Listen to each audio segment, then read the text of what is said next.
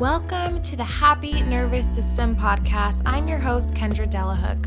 What we know about mental health is rapidly changing, and I help you stay up to date on the major paradigm shifts from dating to love to parenting. Get ready to learn about your body, regulate your nervous system, and improve your life and relationships with ease. Let's jump in.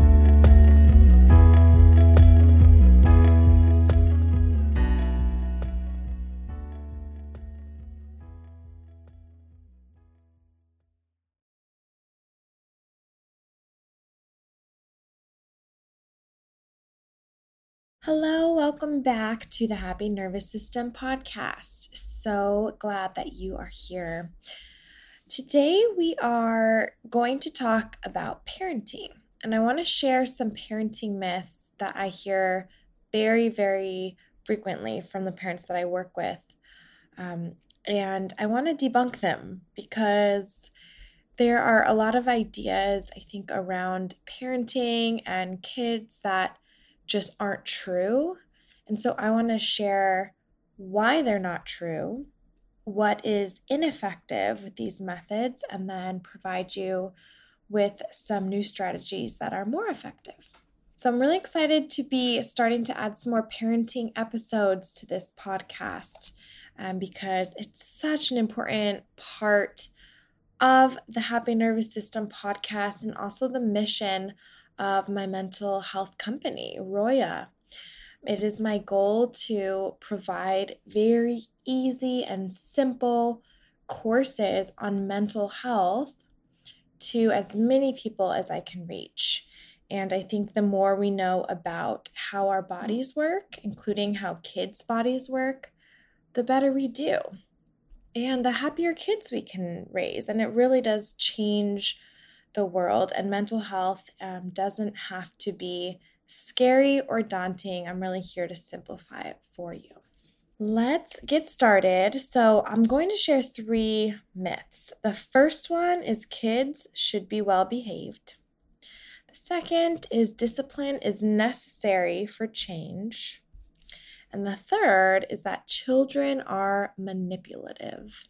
That's one of my favorites because this that one comes up all the time with families that I work with. And I actually think it's more of a projection of ourselves on kids. So we'll get into that one. But first, let's talk about this idea that kids should be well behaved. Let's break this down. What does this mean that kids should be well behaved? And I share in my latest course that it's not actually what happens in life that hurts us, it's the expectations we have that hurt us. And I, I really, really think this is a huge expectation that ends up causing a lot of harm and damage to families. And we almost expect this level of perfection and politeness and good manners and kids behaving themselves. And in reality, if a child is always well behaved, well mannered, and listening, this can actually cause way more mental health challenges, especially later into their adult life. So, I want to help you squash this idea that kids should be well behaved and that your child's behavior is a reflection of you as a parent. And again, remember that I'm using quotes with my with my hands you can't see, but in quotes bad behaviors or misbehaving, challenging behaviors, whatever you want to call it, they are an important part of child development and they carry some really, really important messages that we as adults need to listen to, not react to, not discipline, but really listen to because there's invaluable information if we choose to listen. So, something that I hear often with kids is that parents, they'll come in, they'll come into my office, sit down on the couch, and they'll look at me and they're like, trust me. I know my kid's acting out because in one minute they were fine. they I know that they can be a good listener. I know that they can play with their sibling without hurting them. So they should be able to do this all the time. So of course I'm going to discipline a in quotes bad behavior. So let's talk about this. Why does this happen? Why are kids able to really reach their potential and regulate themselves and make good decisions? And then in the next moment, it could even be in the same day, it's like, boom, they have regressed. They have turned into, I don't know what kind of animal to use here, but they, they're not them best selves and they this is where they can act out they can say things that might be inappropriate or even hurtful to parents. They can hit siblings they can hit the dog they can you know run away from teachers. There's an endless list of what these challenging behaviors look like. Here's where i'm going to challenge you. I don't want to say that kids should misbehave, but I do believe it is very important that we switch our expectations to actually expect challenging behaviors instead of expecting a well behaved child. So, this switch is really, really important to make um, because, again, bad behavior or or lashing out can be a sign of a healthy, robust, developmentally appropriate child. So, in this way, I kind of want to share with you a child acting out is can be a beautiful thing. And I know this is hard to hear, and um, I work with so many kids in my practice. And of course, when a child acts out with me or runs away, or if, if I'm with kids and they they're not them best selves, it's hard. It's really, really hard. But this slight expectation shift could be the difference between you reacting out of anger, fear, exhaustion, whatever it is, or responding from a place of love, of connection, and curiosity. Because remember, bad behaviors or challenging behaviors are really, really important messengers. So, I want to share a few reasons why acting out can actually be a beautiful thing. And this will change um, at every developmental stage because acting out looks different, um, you know, from a toddler to a teenager. But some examples are it might be a sign that they're pushing back, they're building some autonomy, they're figuring out their power. They might be learning how to stand up for themselves. They might be testing it with you, which I think, you know, parents take the brunt of it. They, our kids, um, you know, practice with us. But this is a really important skill to say no, to test boundaries, to learn about themselves. And this really speaks to their level of safety that they feel with you, that they are showing you through their behaviors that they are struggling inside. So, this is a huge turn from a lot of parenting advice because I think a lot of advice out there just looks at the behavior. But I want to challenge you to look at bad behaviors as a child telling you without their words and with their body that they're struggling. And this struggle, again, is different, shifts um, between ages. So for a little one, this struggle might be they're really hungry or thirsty and they don't even have the words to say, I'm hungry or thirsty. It's just this overwhelming sensation. And it comes out as a bop to your head. They might hit your head or throw a ball. Other times, these challenging behaviors could look like an irrational fear that something might happen to them so some kids really, really struggle with transition anxiety or separation anxiety. And instead of being able to put their experience to words and say, Mommy, I'm so scared to go to preschool. I don't know if I'll see you again. Instead, their little body is flooded with fear.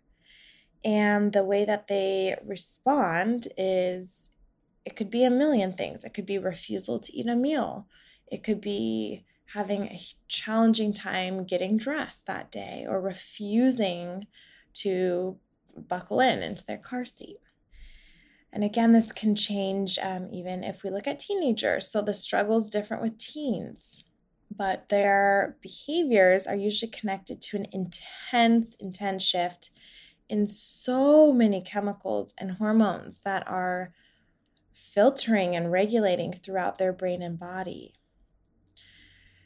So, this shift just really helps parents not take bad behavior personally or as a reflection of their abilities as a parent. So, this is a big one. Hopefully, I've convinced you why it's important to make this shift and how you can start to reframe challenging behaviors as actually something good and an opportunity to connect. Let's look at number two. The second myth is discipline is necessary for change. And this is another one that I hear all the time. And I was a nanny for, gosh, 15 plus years, so long. And I get it.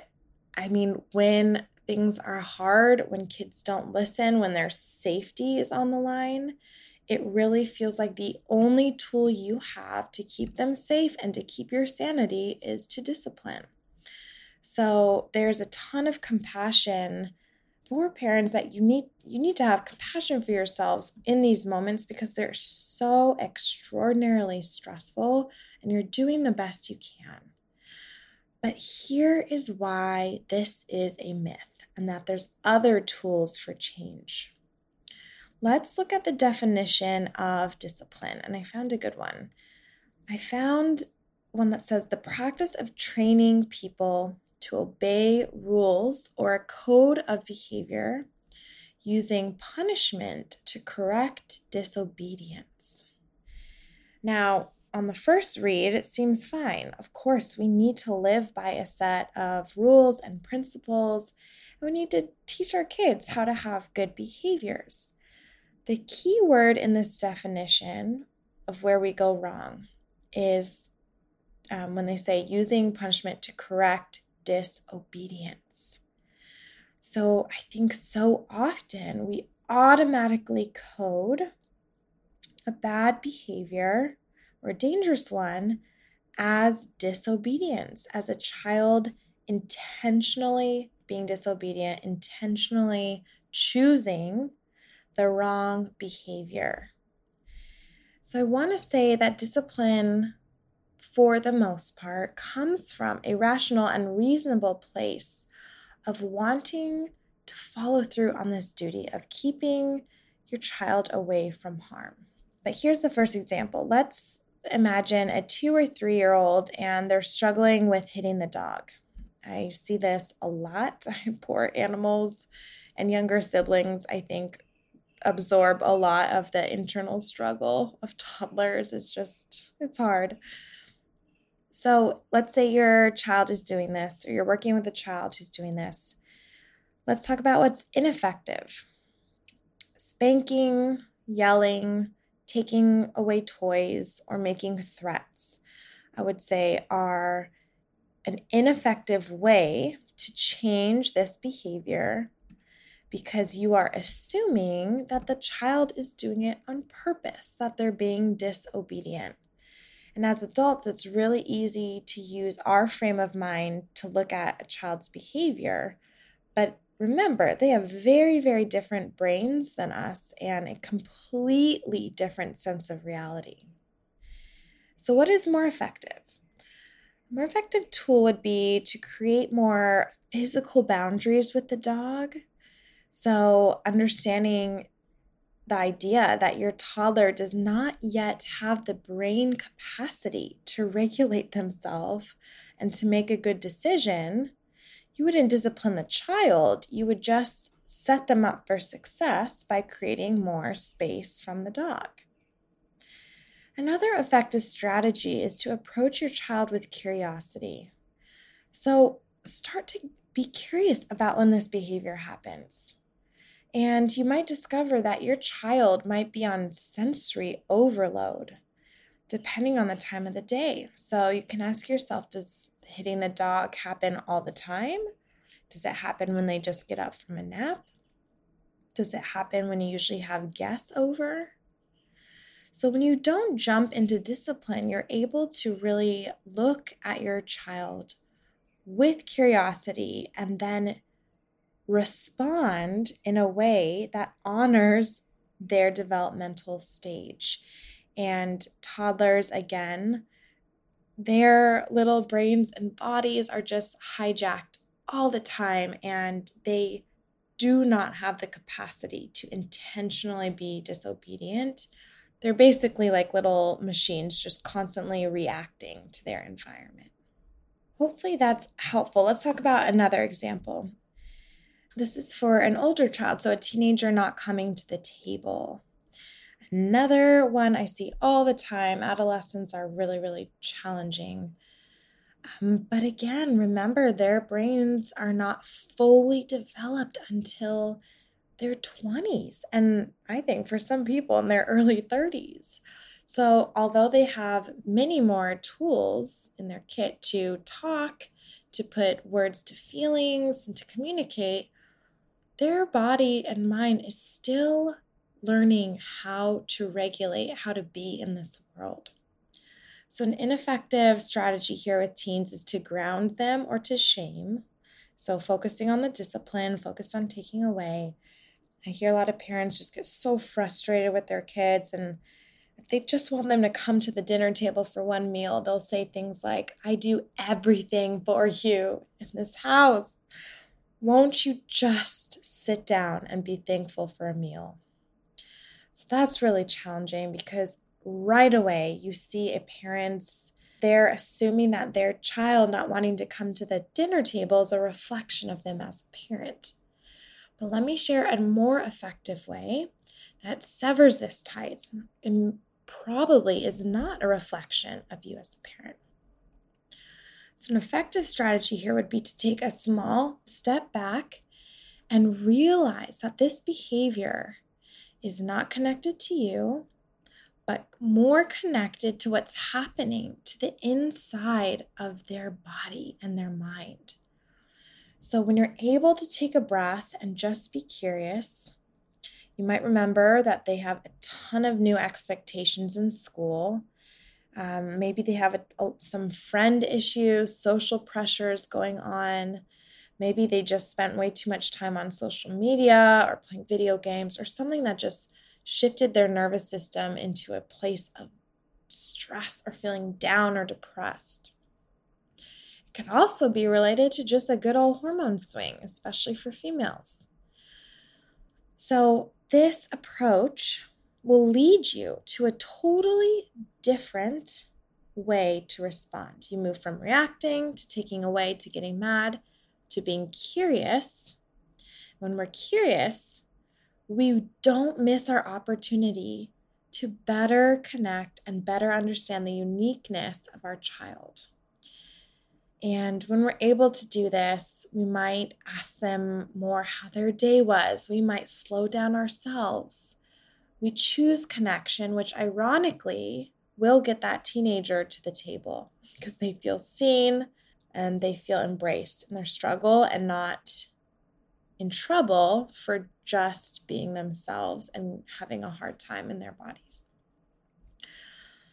The third myth is that children are manipulative. And I mentioned this before, but this is a juicy one. I hear it night and day. Um, and to start us off, I really do think this is when parents can project their own manipulative tendencies onto kids. I hear parents all the time say things like Judah knows just what to do to make his mom cave. Or Johnny only has meltdowns with me at home, never in front of his teachers or at school. Or something like Julie knows how to work me when she really wants something. They know how to work us, they know how to work the system. So there's a little bit of humor here, but I actually believe that gives children way too much credit. We are assuming that they can do something that we can do as adults. But remember, a child's brain simply does not have the same capabilities of an adult brain. And manipulation is actually a complicated cognitive task. You have to be thinking about yourself, your plan, how the other person might react.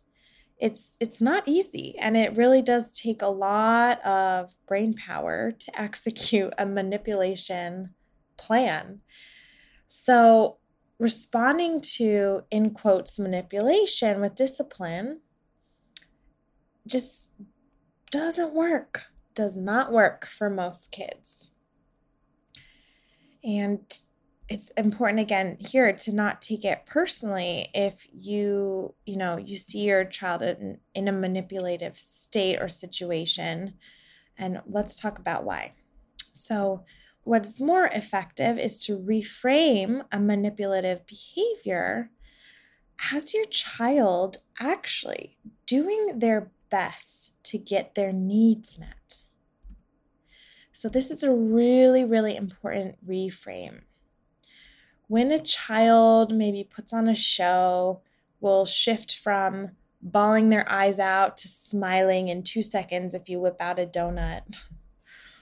There's so many cute examples of when kids will just like flip on a dime. This is not manipulation. It's actually their best attempt at getting their needs met from moment to moment to moment. I also want to talk about the idea of um, children acting out only in certain situations. So, why does this happen? Why do some people act like angels in some situations and then at home they can completely unwind and lose it. For a lot of kids, they actually don't feel safe or comfortable enough to have meltdowns or to be whiny or to express how much they're struggling inside with adults in their life, especially for sensory kiddos who tend to get overwhelmed by their environments. From a teacher's perspective, they might look like they're having amazing behavior and the teachers might actually share with the parents a lot of praise of you're doing a great job and Billy is just so well behaved. But that's what they're seeing on the outside. On the inside, there could be a whole range of things happening. He might be a happy kid, but if he's having meltdowns at home and it's not congruent of when he's acting out, we know that he is having a difficult time getting his needs met at school or when he's in overwhelm or overdrive. And in this way, it's actually a huge testament to your relationship with your child if they act out with you. You are the lucky one, and I want to convince you why. Kids and adults only show up as their true, authentic selves with people they feel safe and loving and trusting with. So, in the presence of a warm and loving caregiver, kids can become undone.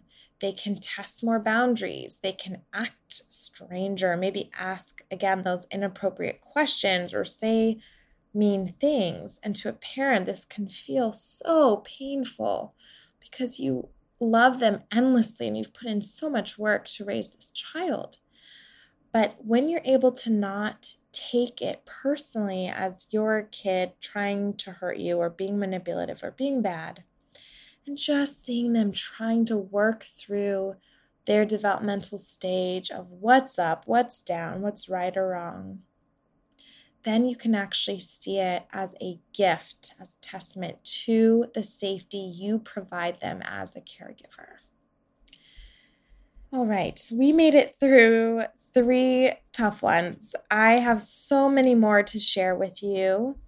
I would love to hear how this landed. I know there are many questions that parents have, so I'm going to create a question box on the Roya Wellness website um, where you can feel free to type in questions of topics you want addressed on this podcast. And I also want to give a very, very, very special thanks to my mom, Dr. Mona Delahooke.